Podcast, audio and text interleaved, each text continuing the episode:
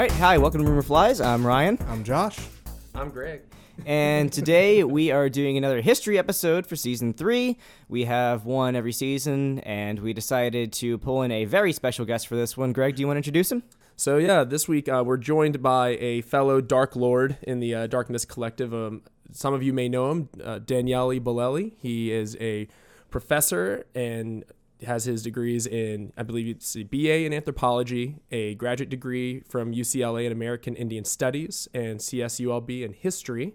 He has the Drunken Taoist. He has History on Fire, and a third podcast I'm blanking on. I'm sorry, but I'm um, not doing that one anymore. Ah, I okay, that one. one with uh, Mike Vallely, the skateboarder, a friend of mine, but it was really mainly his podcast, and I was helping him out. Gotcha. Well, either way, um, hopefully y'all are familiar with him. He has some amazing work out there, some awesome, uh, a nice uh, storied MMA uh, pedigree as well. And I might have heard on Joe Rogan Experience. Tons of, I can go on and on and on. But um, Daniela, you want to take it from here and uh, touch on some of the more important things I may have gotten wrong or you'd like to emphasize?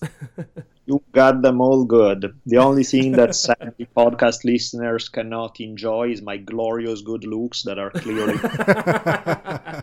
prime attribute. But other than that, you know, they'll have to be satisfied with my voice. We'll be waiting for the TV show. Anyway, uh, so today we are going to be talking about Rome. And as the long list of Daniele's accom- uh, accreditations has shown, he knows a lot more shit than we do. So uh, we asked him to come help us, and we're going to go ahead and take a couple topics. Rome is a fascinating subject because it is a, well, it's such a broad range of things that we could possibly cover. Um, I mean, there are several podcasts just specifically on Rome, so we're obviously not going to hit everything, but we got a few heavy hitters that I think everyone is at least familiar with and that um, Daniele can shed some light on with us. So, um, anybody want to start off? Greg? Sure, why not? Um, here. So one of the oh, that's not the right document. Sorry. There we go. You blew it. I know that's what I do. So one of the common myths we have, um, there's a lot of myths, especially from all the different movie portrayals and different media portrayals and various American history classes, and well, I guess just history classes in America about gladiators. and um, one of the big ones is were gladiators all slaves? And a lot of what we were finding on uh, various sites, even History Channel's website had it, but also Ancient.eu and BBC, um, was that the majority were in fact slaves former slaves or condemned prisoners, but there was also this kind of uh, what's the word I'm looking for? I guess uh, in contrast, this kind of glorious lifestyle to it, this uh, fame and glory, cele- uh, celebrity status, uh, despite the high casualties and maybe not so popular origins. But uh, Daniele, what would you say about that as far as the slavery background of gladiators? Well, I mean, the thing in ancient Rome that why this topic is complicated is because on one hand, anybody who made a living through their body was seen as lower class. So from prostitutes to actors to anybody who would use their body to entertain an audience in any way, shape, or form was considered kind of very low class. So in that sense, it would be a gladiator job, not only because of the risks involved, but also because of the status that went with it was seen as a it's the perfect slave job. You know, people that you wanna. Uh, the only redeeming quality to them is to die well in the arena, kind of thing. And that's true, but then there's also the other side of the story, which is the fact that because gladiatorial game became insanely popular, and much like modern sports, the Roman fans started worshiping some individual gladiators and you know following them the way you follow some top basketball star or football star or MMA fighter. Then he started building a cult of personality around some of the gladiators to the point where even aristocratic Roman women and men, for that matter, would want to have sex with them, would uh, follow them around, would they became kind of the celebrity of the era. And so at that point, now it started attracting also a whole lot of non-slave people, saying, "I don't care what anybody say about low status. Clearly, it's low status only to some, because on another level, there's a superstar status that you can achieve by becoming a successful gladiator."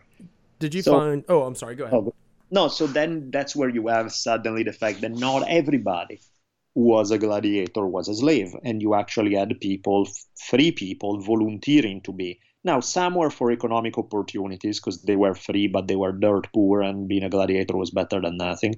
But others also because they bought into the hype of the degree of fame, fortune, and glory that one could achieve in that way. Huh. And I guess um did are there I know the, the history of the Roman Empire is very very long. it's uh, very it's almost hard to determine when it really began and ended really. But um did that depiction and these backgrounds change much over time or do you find most accounts that's kind I mean obviously things change but that's more or less how gladiatory combat and the Colosseum and arenas went. I think my understanding is that there's a whole debate regarding the origin of gladiatorial combat, but it seems that there's a lot of evidence to indicate that it was something done as a sacrifice in front of graves of uh, important dead people originally. So it has a religious component. It was mm. basically rather than having human sacrifice, you have a gladiatorial fight, they will shed blood and the blood will be offering to the spirit of the dead. That that, that definitely adds a little bit of interest to uh, the church services. Then, like, jeez. Yeah, you can definitely say that. And then I think that's exactly what happens. People started saying, "Great, there's another funeral to go to. We'll have some cool gladiatorial combat," and became sad. Rather than being, you know, religion, it became also entertaining. It became just yeah, yeah. I mean, we really have to have somebody dead to have a good gladiatorial combat. Why can't we just have the gladiatorial combat and that's it, you know? So he started breaking away from the religious aspect and getting more into the sport entertainment aspect of it. That's fascinating. I'm trying to picture MMA having a religious aspect to it at some point. right? But it basically that's what it is, right? This whole idea of shedding blood for the spirit of the dead, which is something that exists in a bunch of culture. You know, yeah. the whole notion the, human sacrifice. Yeah, the, I think it was the Aztecs that had that uh, that ceremonial game uh, where they would actually end up uh, the losing team would die. Uh, yep, so, exactly. So that's that's interesting that there's that connection that that far across the globe from each other. Um, I guess everybody, I guess, gets bored and somebody has to die, but you know. Um, there, there is one question I did have though. You, you mentioned the the fame and the celebrity uh, and the sport of it. Uh, there was mentions uh, different places where I saw that even some of the more famous gladiators uh, might have even had endorsements by whether it be um, you know senators or um, you know whatever it may be. Is there any any water that that that holds? Yeah, I mean, as the popularity of gladiators grew, and they did become not everybody, of course, but the guys at the top of the game, they did become superstars. They started making money. They started getting the equivalent of modern day sponsorship they started getting some important political figures having their own gladiatorial school so that they could offer the game, game popularity in the process. Because for them, it was, you know, being the editor of the game, being the guy who offers the gladiatorial combat, cost a lot of money, but it also brought you tremendous popularity because the next time there's a political there's something involving whether an election or something along those lines, people would remember, hey, that's the guy who gave us some awesome gladiatorial shows for the last year. Maybe I'll vote for him. You know, so there were gladiatorial combat became something where politics mixed with economics, mixed with entertainment, mixed with all of it. That's that's that's kind of weird because I don't think we have any like modern day analogs of that where it's all of those rolled into one. Um, right.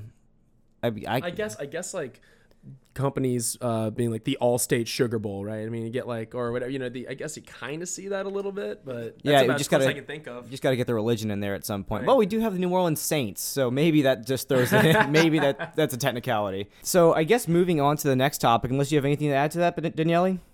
No, that's it. Okay, great. So the next topic we're going to talk about is also very closely related with it, and also I'm surprised the movie Gladiator never came up in that I, last I, topic. I thought I felt that it was going to come up eventually. We're, so. we're going to fix that. It's going to come up. It's going to come up.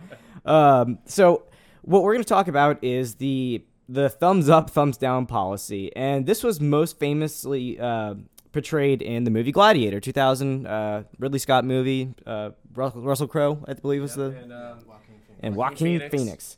Crushed it. So in it's obviously a movie about a gladiator, and the take home from it is that during the matches, if there was a enemy or uh, an opponent that was on the losing side, was on the ground and was about to be killed, uh, the emperor, who in this case was Emperor Commodus, uh, Commodus, I don't, I don't know how to exactly uh, do say that one. Commodus. Commodus. Okay, we'll go with that one. Um, he would have either his thumb to the side and either go up or down. And if it was down, they'd kill the losing opponent. And then uh, if it was up, then he'd be spared and he'd be deemed to either be worth more alive or he was worthy to fight the next day. Um, there's a lot of um, background to this, obviously, and it seems to be uh, the the waters seem a bit muddied. Um, I guess the one background of why this was portrayed like this in Gladiator was because uh, Ridley Scott saw a painting. It was the uh, you're gonna have to help me on this one again, Daniele. Uh, the Pollice Verso. Uh, yeah, it was. An, yeah. It was an 1872 painting by uh, Jean Leon Gérôme, and it shows a gladiator with a fallen opponent, uh, dead at that point, and the entire crowd in the stands with their thumbs down. So that's what he said. Really uh, thought captured Rome in all of its like glory and wickedness. I think he said. So I guess we'll go ahead and jump off from there. Daniele, what's your input on the thumbs up, thumbs down issue? Well, because there's two sides to it from what I saw there is in Latin the way they explain the thumbs up, thumb down. They say that the, when the crowd and when the editor of the games wanted to indicate to the winning gladiator what they should do with the defeated opponent, whether to spare him or give him or kind of kill him with giving the coup de grace, they would use an overturned thumb. Now they don't specify in which direction the thumb was turned. They don't. It was what, and they don't say anything about if they wanted instead to have him spared uh, what kind of sign they would use. So the thumb up, thumb down is kind of an invention in the sense that we don't know whether the thumb up was a sign for sparing. It doesn't that doesn't show up in the sources. There doesn't seem to be any sign for the thumb. If you want to spare them, there may be something else going on. Whereas the thumb turned in some direction, unspecified, would be for the um, for the, gladi- the defeated gladiator to be killed. Now, what seems to, what many historians seem to believe is that the thumb in any direction would be conceived as kill him, would be the sign for get rid of him, because basically the thumb would mimic a sword. And so having the sword kind of drawn out or moving, like as you move it either downward, upward, or sideways, you would be the sign that you want the um, winning gladiator to use his gladius to kill the opponent. Okay. some suggests that the, if you wanted to spare him, you would hide your thumb in your hand. The Pollice yeah. Compresso, I think that's exactly. the idea yeah. being, you know, the the sword should be sheathed and not used to um, to kill the opponent. Right. Uh, so that's one of the ways that I saw that, and I, I I'm willing to like give that one a lot of credit because I mean nobody's saying for sure. You know, nobody was there when they saw it, and nobody was explicit about the actual you know gesture. Pepperidge Farm remembers. Yeah. what? uh, um, uh, you did a Pepperidge Farm joke. Very funny, Greg. Uh, so there was one Roman writer called Decimus Junius uh, Juvenalis, or Juvenal, I think was the mm-hmm. name that they like to call him by colloquially. And yep. uh, he had one little quote that said, These men were horn blowers in attendance at every municipal arena, known as trumpeters in every village. Now they present their own spectacles, and to win applause, kill him whoever the mob gives the thumbs up in quotations right there. And it's suggesting from this that they meant that thumbs up meant to kill him, and thumbs down meant swords down, throw them down, and then that's it. Uh, that's third, yeah, that's the other theory. That instead there was a thumb up, thumb down, but is reverse compared to what we think. Okay, so why do you think that uh, a lot of historians kind of discount this guy's um, uh, account of this, considering that he was, I guess, a little bit closer to the time than people now. I, I, I get the uh, the whole benefit of the doubt type of thing. Like you kind of want to be a little bit skeptical, just going by one person's account. And we'll get to that in a little bit. But um, why do you think that this is not completely taken uh, for face value? I think part of what happened is the painting you mentioned was very popular, and the guy who did the painting was renowned for being uh, extremely accurate as um, you know, he would always try to do some very historically accurate painting. So my guess is that part of his reputation led to many historians not really questioning it, even when it started becoming obvious as the evidence came in that it wasn't really that clear cut the story. Okay, that's fair enough. Um, some little extra tidbits that we have on uh, Emperor Commodus himself. He was like most emperors, a total dick, but um, he actually uh, participated in lots of gladiatorial matches himself. But obviously, he always won since everyone gave in to the emperor. Um, he spared them there, but he also happened to, I, I, did not know any of this, he was said to kill his sparring partners privately. So as long as yeah. nobody was watching him, he would just either kill some random sparring partners or just kill tons of animals um, in the arena just to uh, kind of taunt the senators. At one account, he just killed a helpless giraffe, and nobody was really into that except for him. Uh, I, I don't like getting too into Roman emperors because all of them have a pretty dark streak. Yeah, those guys don't mess around. yeah, and all of them seem to have at least a little streak of crazy too, for some reason, or at least their opponents like to say that, and it gets recorded in history, and that's how we see him afterwards. Which I guess kind of segues us to the next thing. Do you have anything else to say, Daniele?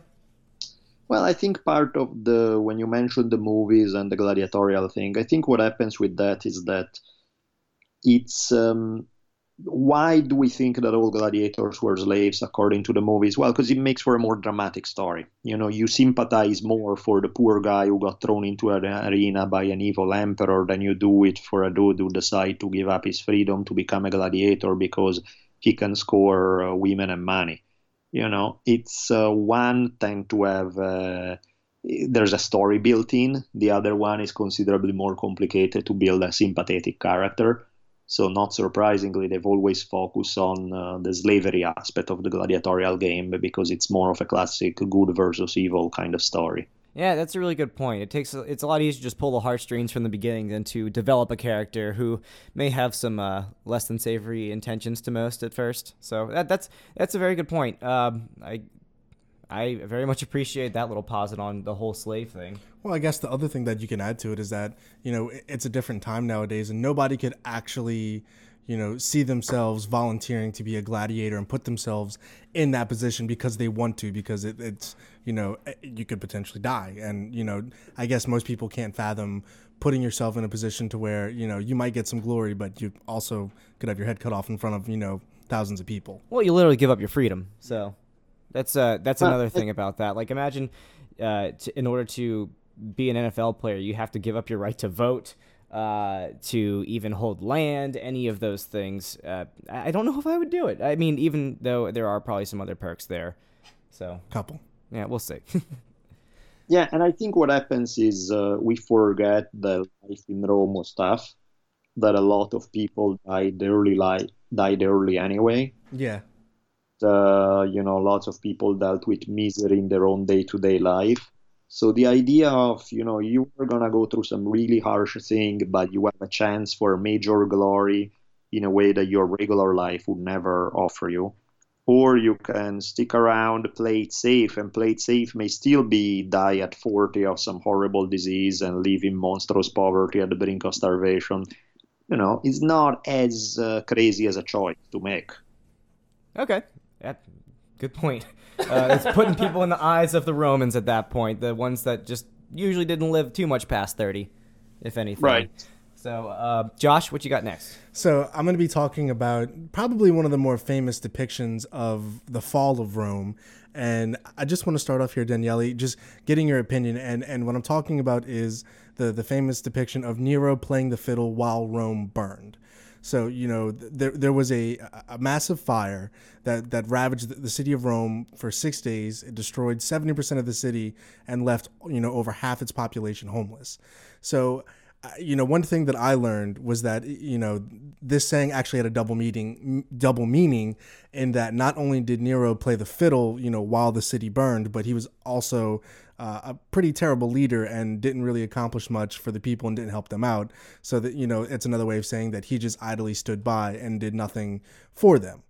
So right. I, I guess my question for you is like, why you know why would such a thing you know have such credence and stick around for so long and people actually depict him playing the fiddle while while Rome burned? What was his legacy? Well, I think there's. Um, it's always tricky with some of the Roman emperors because the sources we have are often sources that are very hostile to them. Now, were they as crazy as advertised? In many cases, probably, but also we have to remember that often some of these sources come directly from political opponents. So who knows how much of the insane behavior that's attributed to them really happened and how much there is just a political slant of people who want to smear their reputation a generation later. Um, now we do know a couple of things. Like Nero clearly was not the most mentally balanced dude in the history of mankind. You know, he did kill his mother. He did do a few things that were like, okay, those are a bit troubling for sure. he had a really inventive way of killing his mother, though. When I looked up the whole uh, boat with the like escape hatch that just dropped her in it there, and then afterwards she swam the shore and then got killed by an assassin. Yeah, really yeah. roundabout. Yeah, he was trying to make it look like an accident, didn't work, and then went back to the old plan B of just having her stabbed. Yeah. But uh, yeah, all of the things are. Uh, there it's yeah so it's kind of tricky in that regard because you read about some of these guys caligula nero and so on and again some of it they probably was a lot that was bizarre and strange but also like for example the fact that a guy like caligula was uh, you know if you read the historical record about him he sounded completely insane and the worst guy on earth. And yet then you read stuff about uh, when he died a lot of people were like really sad that he was dead. So clearly not everybody must have thought that he was completely insane and the worst leader ever you know what i mean? So oh. that's where it gets a little tricky in terms of the reputation. But i guess specific to the nero story well, one thing that's funny about Nero stood by and played the fiddle, that would have been really difficult to do considering that the fiddle had not been invented yet. yeah, we were hoping you'd hit that point. Yeah. so that that's a bit of a problem. what he would have played if he had played anything would have been the lyre, which is something that he was very fond of playing. He was this uh, um, he, he regularly made senators see through his interminable performance plucking the lyre which was considered very scandalous for the Romans, because I mentioned earlier, you know, a good aristocratic Roman did not do anything that was twin, you know, being an entertainer was a really low class thing. So for the emperor to publicly perform in music or in plays or stuff like that was just something that horrified aristocratic Romans. And that may have been why, you know, the lyre shows up, you know, him playing the instrument shows up as a, as an archetypal image in uh, the way some of the Romans will talk about uh, the, mm, when Rome was this big fire in Rome, and supposedly Nero was playing his lyre when all of this was going on. Now, the other thing is that some of the other evidence indicate that Nero was not in Rome when the fire broke out, oh, which really? again make it pretty difficult for him to actually be doing all this stuff when he's not physically there. Um, he did. The implication in some of the sources against him is that he did start the fire. Yeah. And he had started it because he wanted to get rid of some parts of the town in order to expand his palace and rebuild on it and so on and so forth. That's also kind of unlikely because, uh, like Tacitus, for example, who is clearly hostile to Nero, he doesn't like him, and yet he does not blame him for the fire he does not buy into kind of the conspiracy theory of Nero was behind it, and and he's the one who said that he was not in Rome at the time when the fire broke out. Against conspiracy, also there's the idea that Nero's own palace uh, was partially destroyed in the fire, which is clearly not what you want to do. You know, if your whole goal is to um, expand, you don't want a lot of your properties to go out in flame. If uh, if your goal is aggrand, you know, to aggrandize. Right, um, that's working a bit backwards. Yeah, also the fact that the fire started in a very different part of town from where he eventually wanted some land. Uh, now, the fact that support this idea is that afterwards he did end up taking a bunch of land for himself. So, you know, if you work it backwards, it does fit the conspiracy of, oh, look, that guy in the you know there was this big fire and then he took a bunch of land and he expanded his palace. So it must have been part of a plan all along. Well not necessarily. It may have been that um, you know rome was a tinderbox anyway. If somebody dropped a match the whole thing would go up in flames and they did not have a very good system of putting out fires. And so stuff happened, and he eventually decided, well, I mean, I might as well make the best of it and take what I can for myself. Right. So the thing I found interesting about that whole that you said Tacitus was not exactly nice to Nero.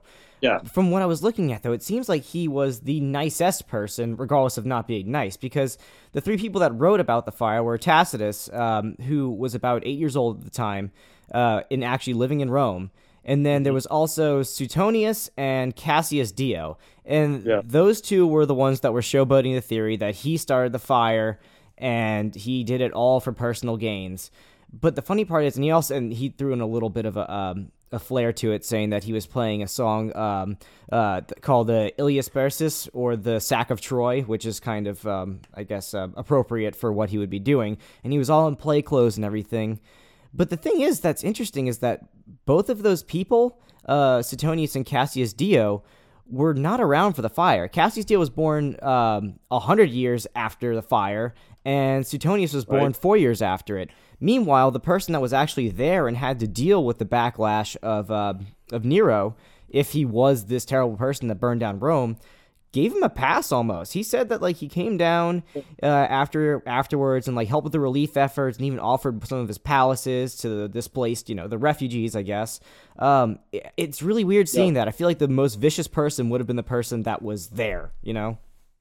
Yeah, exactly. So it seems to me that Nero was probably not the nicest person ever, but eventually that uh, um, propaganda against him turned the story even uglier than it really was and built a whole conspiracy around it. Now, part of it has to do with the fact that Nero became uh, one of the most hated people from from the point of view of early Christians, because one of the things that he did do was to start a persecution against Christians, blaming them for having started the fire.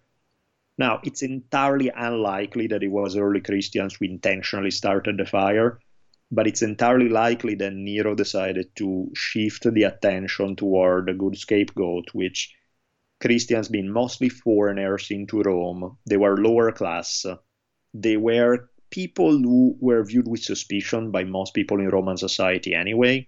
So, you know, a good persecution against Christians would do him no harm and may just give uh, the populace a good scapegoat to be mad with for the fire. So that, you know, there's clearly somebody to blame, is somebody that Nero is taking care of, so everybody can be happy.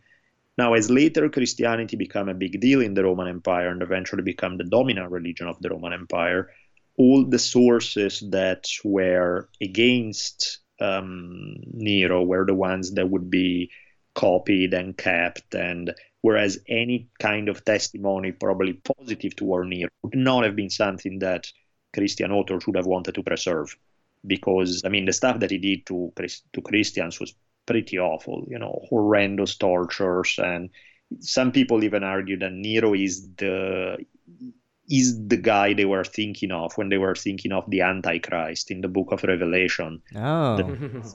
What that part of the Bible is about is about because of his persecutions against Christians. Okay. That would make a lot of sense. I mean, that seems to be the one person that I would peg as being the Antichrist there. so, um, all right. Uh, anything else before we. Yeah, um, I was gonna say this is just kind of a little side meta. I'll try not to get too tangent here, but um, this is one of those topics I always find really interesting. Um, I I studied history as well in undergrad, obviously not to the same degree you did, um, but this is one of those great examples of where when you start discussing the topic about what happened, you start arguing like, oh, did this happen? Did it not? And it slowly always becomes a discussion of just the sources themselves and how not even unreliability, but you have to put there's so much contextualization that's required to even start having the conversation.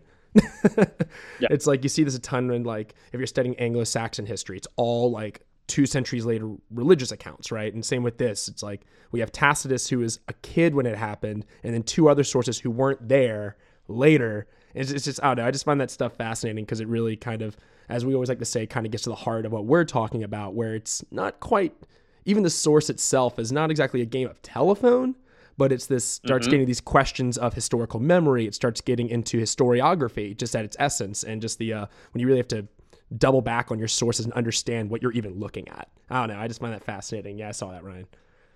No, but the problem with history is that it's uh, there's a lot. Like if you only go by the facts that we absolutely know for sure, the history books would be about five pages long. you know, because history speculation based on incomplete evidence. Yeah. History's interpretation, right? I mean, yeah. Anyway, so we can uh, move on. I just wanted to have my little side. Yeah, and, and, that makes a nice segue. You know, talking about the Nero with persecuting Christians and everything, and how Christianity be, became the dominant religion, uh, you know, of, of the Roman Empire, and it leads me to Rome falling in a day, because there's two major theories as to why people believe that Rome fell so quickly, and one of them is that actually Christianity was the cause of it because it did take um, that turn that turn the other cheek mentality, and it, and it caused the Roman citizens to not be as hungry and to aspire for you know more land and more wealth and, and things like that.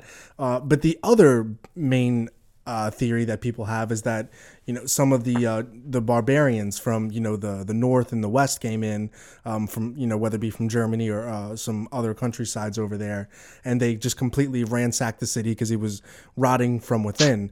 And um, I, you know, I just want to know like what would you say would be you know one of the the main reasons that Rome fell so quickly. Well, I think one of the arcs that you see in uh, it's a classic theme in some historians argue that it's true. Uh, there's a classic arc of civilizations where you go from uh, having a hard time, being tough as hell because you have a rough life, and as such, then you just go out, kick ass left and right, conquer, become this the fearsome person on the block until you don't need to be the most fearsome person on the block now because now you want to enjoy life. And so you why should i go out and fight these wars constantly? Why don't i send somebody else fight the wars for me while i stay home and enjoy the easy life? And then that success in a way breeds uh, compliance and it makes you soft ultimately. Which is kind of i mean there's it's almost stereotypical to some degree but you also see some levels of truth in it. It's like even if you look at modern day fighters who by definition have a rough job and they have to be hungry in order to perform at their best when you get too satisfied when you have it too easy then it's something that most people seem not to handle well. Definitely you know to be able to when you have 20 gazillion other people who are aiming for your spot who want what you have and they are working day and night to get it. And you decide well i have it. I mean sure i want to keep it but you don't have quite the same drive as somebody who want who has nothing and wants it for the first time. So you don't put in quite as much hard work.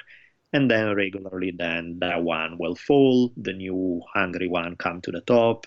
They become the king. They have start enjoying the easy life they start slacking off, they get knocked off the pedestal, and the game keep repeating itself. One of the arguments is that that's kind of what happened with Roman civilization, as it happens with most civilizations, is too many centuries of having it too easy made the, the Rome uh, suddenly, you know, what had been the dominant military power in the area suddenly became weak and more vulnerable. Yeah. Well, I mean, that that's what I f- thought was interesting too, is how um, you know, not only did their complacency absolutely just, you know, be one of the main reasons that they fell, one of the things that I thought might have been from the other side of that, that they were so hungry and expanding, you know, the Roman Empire and conquering the world and everything like that, they got too big too quickly. They spread themselves too thin. Right. And I mean, would you also say that that could also potentially be another um, factor into why, you know, this, you know, it, it seems like the empire rotted from within out. And that's, and, and that's the biggest thing I took from it. Well, it also seems that as you expand more th- and, you know, dominate more cultures and more civilizations that are not originally you, you're also kind of diluting the Roman pool, and Rome becomes this more viscous thing that um, it, yeah. it, the culture it starts dying a little bit and less people start caring about because it's a bigger empire but it's not yeah. exactly the same empire anymore because even though it conquers it still absorbs so it has this thing where you know it gets defeated because it's not really itself anymore right yeah of course and you're gonna have fractures because loyal the reality is that you cannot have loyalty to an abstract entity that doesn't you know loyalty is a lot easier to have with somebody that you see face to face with Uh, that's why you know tribes make sense to human beings because these are people you live with. These are people you know. The bigger you get, the harder it is to emphasize this concept of loyalty that's supposed to override the loyalty to what's immediately around the places where you live. Uh, when an empire gets too big, you inevitably have a ton of people who want out, who don't want to be absorbed into this giant entity because they feel it, it doesn't mean anything to them, which is why, you know, when the Soviet Union fell, there was the rush of a zillion people to get out. They wanted their independence back. They wanted their smaller state, their ethnic group, that kind of stuff. I guess to get to the heart of this, uh, what would you consider to be if you had to pick that day that Rome fell? Even though that's clearly not the case, it was a slow burn, and obviously there was the, uh, Byzantine Empire that still you know proceeded afterwards. Uh, what would you put as being that day that people would say was the one that Rome fell, even if it's just the city or anything like that? Well, I mean, I think again it's hard because it's a constant process. I mean, in some way, you can make the argument that even as Rome was expanding during the empire, the seeds of its fall were already there and it was just playing out. Um, but of course, when you start getting invaded and sacked and stuff like that, it get you know by the 300s when you have uh, the sack of Rome at the end of the 300s when you have that's when you know for anybody who didn't get the memo in the previous decades it become pretty obvious that you're no longer the top military power and that any barbarian who feel like showing up and sacking the city can afford to do so. That's a pretty clear sign that the that the gig is up in the west. Right man so it wasn't it, it where could this term have really come from if anything then well i, I i'm not really sure about that but i mean one of the things back to your point daniele is that you know, a lot of these uh, barbaric tribes that were on, you know, on the outskirts of the Roman Empire, they didn't even want to conquer it. They just wanted to be absorbed into it and be a part of it. But right. but the fact that a lot of these emperors just pretty much, you know, stuck their nose up at them and said, you know, we don't need you. You know, we're fine with who we are. You know, you need us, and you yeah. know, you know, things like that. That is, you know, one of the driving forces that led these these barbarian tribes to actually invade Rome itself. Sure, and, absolutely I was gonna say Ryan is um, kind of, and correct me on this one if I'm wrong, um, Daniele, but my understanding of how this Rome fell moment, just the idea of the fall, this very dramatic collapse, mm-hmm. um, really stems from an older, just kind of decades old um, way of American history, where great men theory and these movements, and it kind of boils down to we we all kind of have this abstract idea of the dark ages which even now is kind of being challenged um, the mm. idea that you know there was this illiteracy and, and everything went backwards and it's always seemed as that like you had the fall of rome the beginning of the dark ages in your mid your medieval times and eventually the italian renaissance which made everything perfect right and that's right. kind of this this this vast theory we've always taught people from a young age that even we got to some degree when we were in school and I think that's kind of where the idea comes from. Like you're asking, like why do they say this? I really think it boils down to that. Okay. Yeah, I'll take that answer. Y'all both know better than me. um, he didn't say I was. Uh, he didn't say I was dead wrong, so I'll take it. Um. So, I guess that is. Uh, Josh, Josh, do you have something else to add to no, that? No. So I guess that's a little bit of a the Rome fell in a nutshell type of deal, but what we're gonna go ahead and do is to just it got pretty heavy towards the end. We, we, there was a lot of deaths in this one, um, and a lot of conquering. Uh, I think we're just gonna wrap it up real quick with a nice little uh, quick little factoid that is completely wrong and uh, needs to be cleared up a little bit. And that's the idea that uh, Daniele, a lot of people, I've even heard this recently, is that a lot of people say that Romans were in their arenas in their age of decadence and lead poisoning and everything that they did, and you know, uh, ergot poisoning, all those things. They also had a little deal where they liked to binge eat and then throw up in something called a vomitorium. Um, yeah. You want to clear that one up a tiny bit? Well, I usually tend to stay away from people throwing up, so maybe I'll let, let you take that one. Okay. Well, uh, so the deal is with the vomitorium is that it actually is a it's it, say you're in an actual stadium today that little hallway under the stairs where people enter and exit and just it's kind of a way for their you know passenger flow that is the vomitorium because uh, it comes from the term uh, the I don't think it's vomitus. We both took Latin, but we don't remember this, do we, Greg? Nope. I know the root word of vomit is to pretty much expel forth. So it's just a way for people to easily get in and get out of the place after the actual, uh, whatever the event is in the arena. but somehow people just like to take that word vomit and assume that they were just binge eaters. So uh, that was something that I found. Uh, I, I, just wanted to get to that one. I needed to get to that one during this entire episode. I wouldn't have felt right if I hadn't got off my chest because this is one that I've heard the most. Unfortunately, oh, the Romans did it. Well, it's always been like it's always been like a symbol of their decadence, and goes back to this idea of the fall and softness. This idea of you know, dec- There's always that moral component to the fall of Rome, and I think the vomitorium kind of played into that. Yeah, absolutely. That's a yeah. good point. Well, anyway, and I think. Oh, go ahead. Please, because you get this image again, the, as you are hinting about the moral component. You get the criticism of the excesses of the nobility and so that it's that story, right? These guys were not just eating because they are hungry. They are not even eating due to pleasure. They are eating to a level that's completely obsessive and compulsive so as to make themselves sick so that then they can start eating again. You know, that's almost the stereotype. It's like a cartoon, right?